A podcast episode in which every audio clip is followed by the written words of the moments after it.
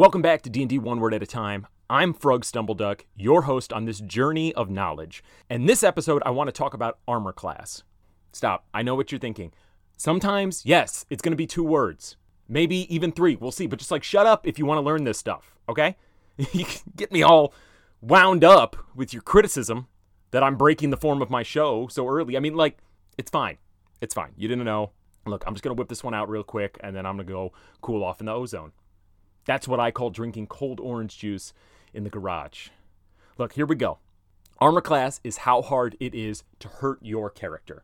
It's what makes you tough. So if you have a high armor class, you're harder to hurt. But if I wanted to hurt you, all I would just say is that you're a little whiner that wanted to cry false advertising because I didn't break up the words armor and class into separate episodes.